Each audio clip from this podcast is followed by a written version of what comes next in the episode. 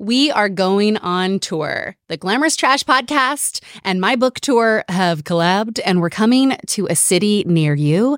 Click the link in the show notes to, to get all of the deets. We're coming to New York City on June 4th. We are kicking off an event with Jon Stewart. No big deal. That's our very first show in New York City. Then we're coming to Washington, D.C., Nashville, Chicago, Santa Fe, Albuquerque, Seattle, Portland, and Los Angeles. So get your tickets now. We are doing three different events because, you know, I'm always doing the most. That's just on brand, right?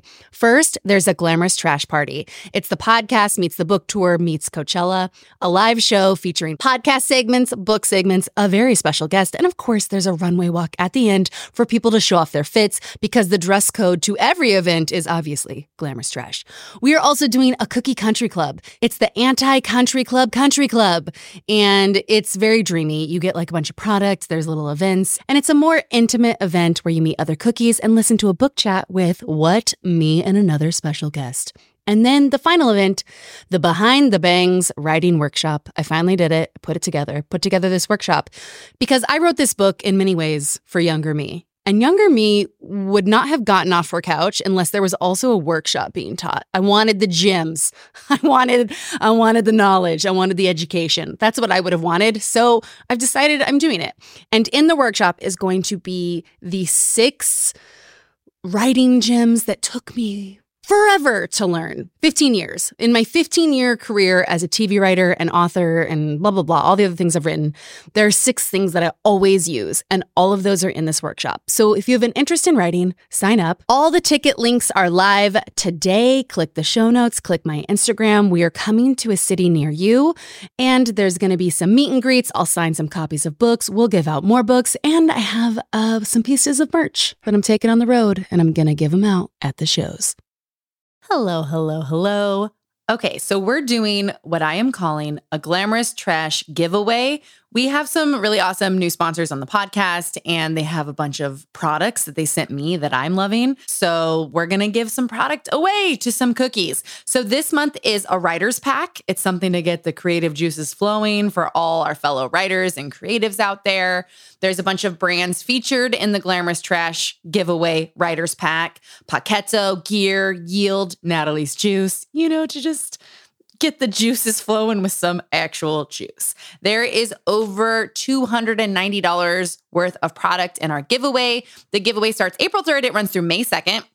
And all you have to do to enter is you're going to click the link in our show notes for the giveaway. You click it, and there's a bunch of ways you can enter. It's very, very easy. It's on my website, and it's also linked in our show notes. And just click it, and you enter to win this this writer's pack. So I'm going to do some more of these, hopefully, if this one is fun, and just start giving some shit away.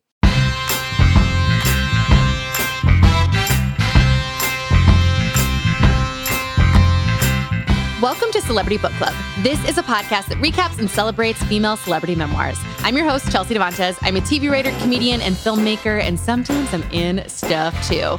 And this week we are book clubbing Michelle Obama's second memoir, published in 2022. This book is titled The Light We Carry Overcoming in Uncertain Times. This book truly feels like uh, Michelle gave us her first memoir and then she reached back out and gave us a hug. She said, You know, shit is crazy. I'm going to give you another book. And uh, she basically offers what she calls her toolbox of like how to get through things. So we're going to dive into all of that today. Yeah, I call it a, a toolkit. I mean, uh, I think I'm like everybody over the last few years. We have been struggling. Um, you know, economic uncertainty, a pandemic, isolation, uh, injustice, it's kind of left us all feeling out of sorts. And so I get a lot of questions from people. It's like, how do I cope?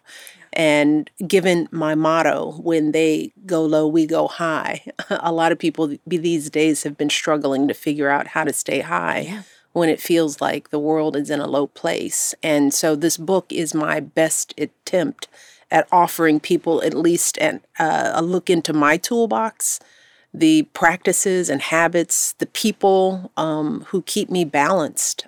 Now, we previously covered Michelle's first memoir, Becoming, on the podcast. Now we are diving into the second one today. So if you wanted to hear the first one, go look for it. And we have a guest who I am so so excited for. She is an educator, television personality, speaker, activist, and you might recognize her as the star of The Bachelorette season 18. It is another Michelle in the house. It's Michelle Young. Hello. Thank you for having me. I'm so excited. Thank you so much for being here. This one hit home. I know. This was, you know, I'm uh, I'm a super fan of The Bachelor. I am a huge fan of yours. I'm so happy to have you on. And as I was reading this book, I was thinking a lot about your journey your journey that I feel like I am a part of. Oh, I love that. You've watched, like, you're a super fan, so you've watched since like day one. I definitely saw probably like season four and on. I think I was okay. like a little too young to meet the earlier seasons. Have you seen every season?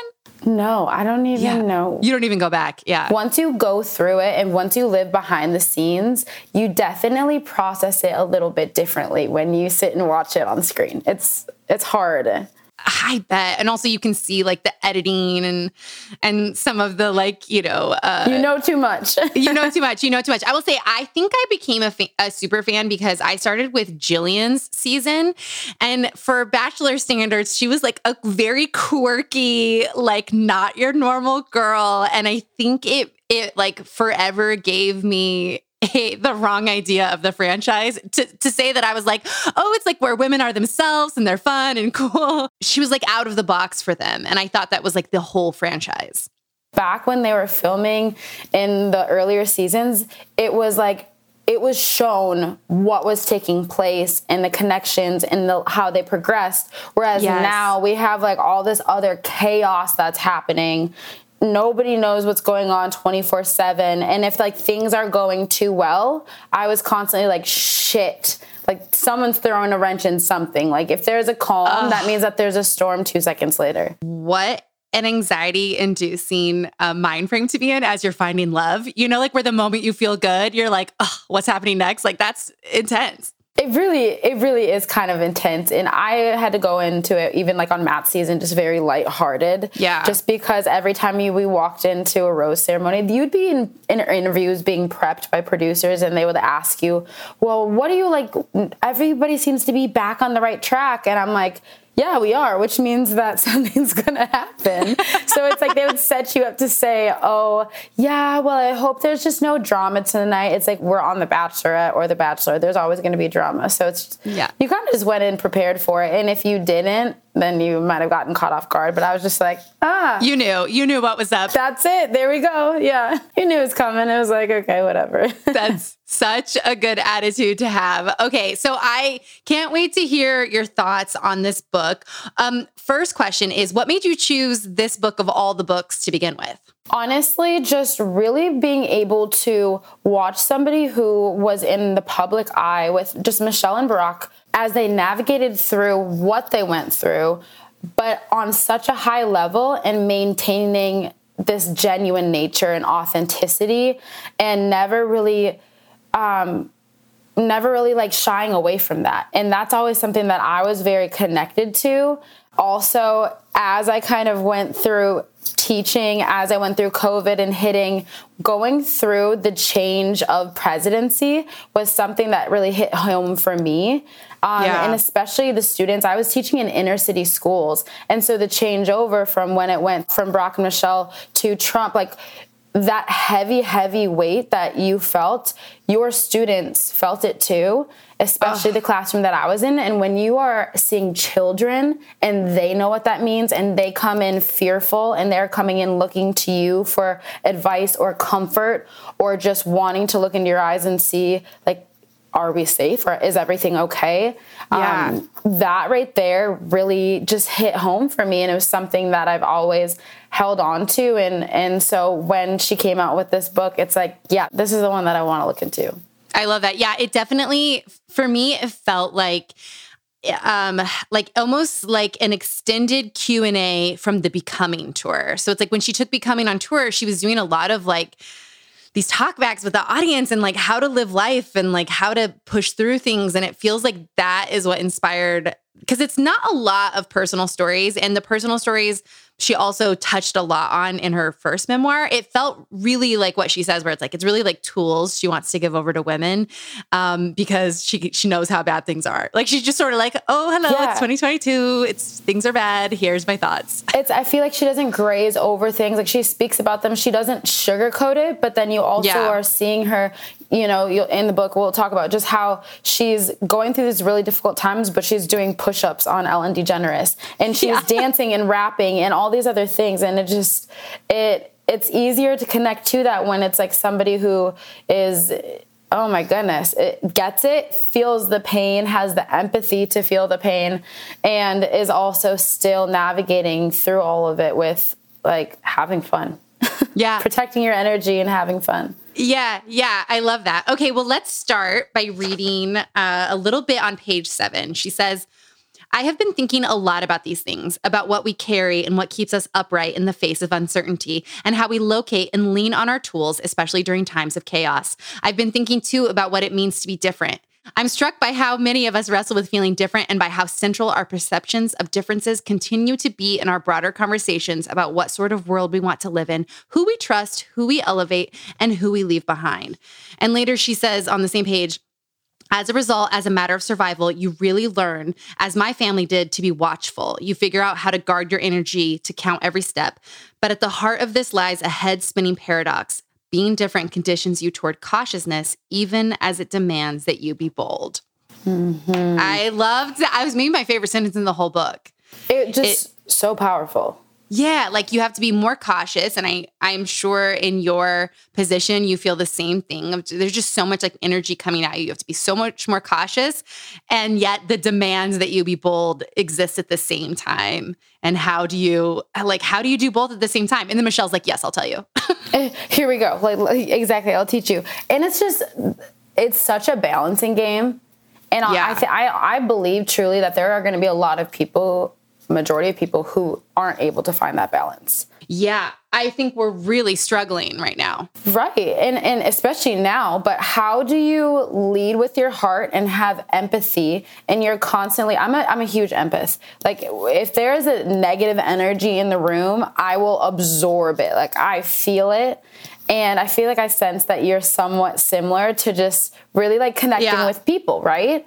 And yeah. it's it, how do you be a, like conscious of all of those other energies that are in the room, but then also be able to be like, okay, I can't, I can't absorb this right now, but then not be robotic. Yeah, and stay open, which is another thing she tells you to do in the book. I mean, I, I, I intensely struggle with this. I have in no way have it figured out. Like there's times where I'm like, what am I doing putting myself out there? All the feedback is sometimes too tough. And there's other times where I'm like, keep going, like you know your core, but like it is I go back and forth all the time. I don't know about you, but sometimes I'm like, what have I, what am I doing?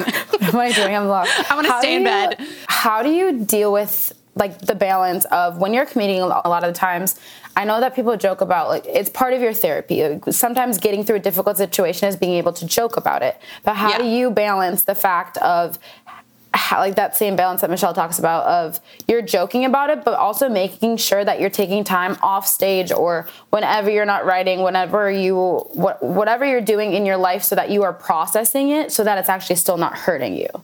I will say I can't really pull off a joke about stuff I'm really I'm still processing. So okay. I, I, it's like flipped for me where I'm like I'm doing my work, I'm doing my journals, I'm going to my therapist, you know, or I'm talking about it seriously on this podcast, and then I can go and like really I feel like I can like finally like make the final dunk is me joking about it. You know what I mean? But like I've tried to take things on stage that I was still processing and like it's already painful to like whiff on stage, but when you're doing it while talking about something so painful for you and you eat it, it's really hard to get back up. I, I mean, can't even, can't even imagine. Honestly, I don't think I could ever do what you do. I really totally don't think could. I could. Oh my gosh. No, listen, I feel like I, again, I'm your close and personal friend. I'm on your journey with you and you totally could.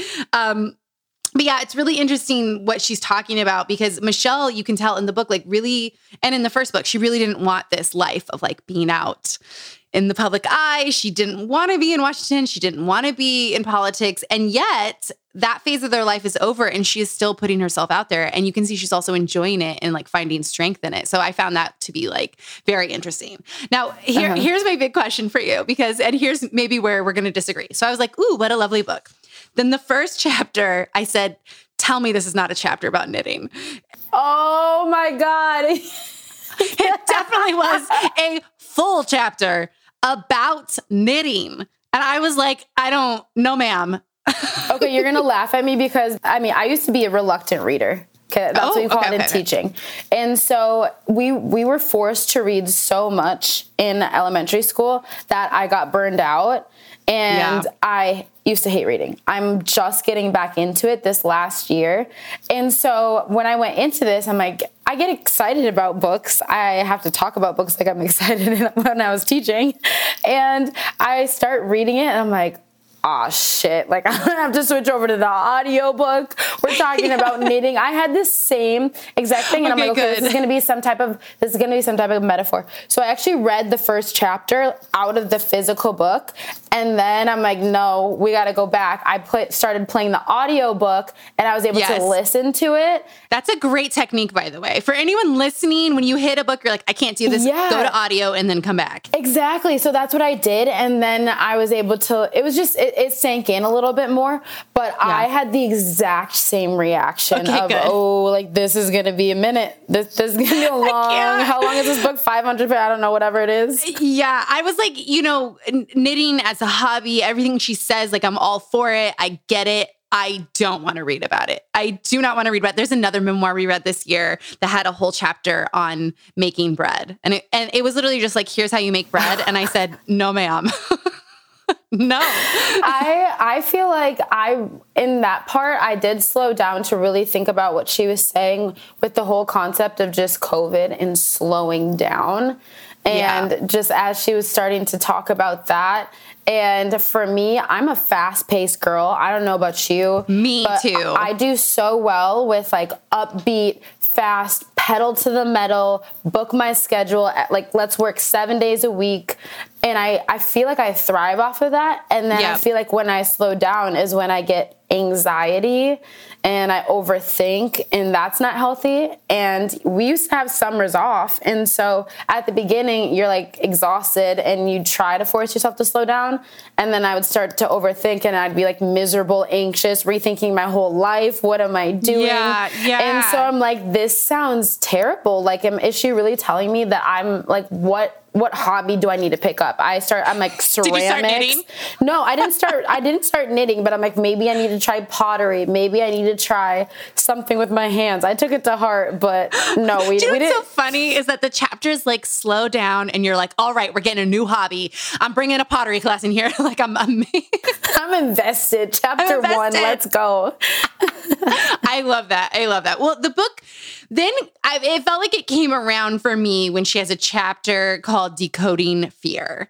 And so in the fear chapter, I'm going to read a little piece of it. Had the uncertainties made us anxious? Did the newness create discomfort? Sure, many times. And yet, hadn't we proven ourselves more competent, more adaptable each step of the way? We had. We were actually quite practiced at it now. That's what finally brought me around. It's strange to think I could have altered the course of history with my fear. Because in that moment, she's talking about she doesn't want Barack to run for president. Correct. And she had she had the decision on her. Like I guess I wasn't surprised. Were you surprised that he literally said, "If you don't want to, if you don't want me to do this, I won't do it."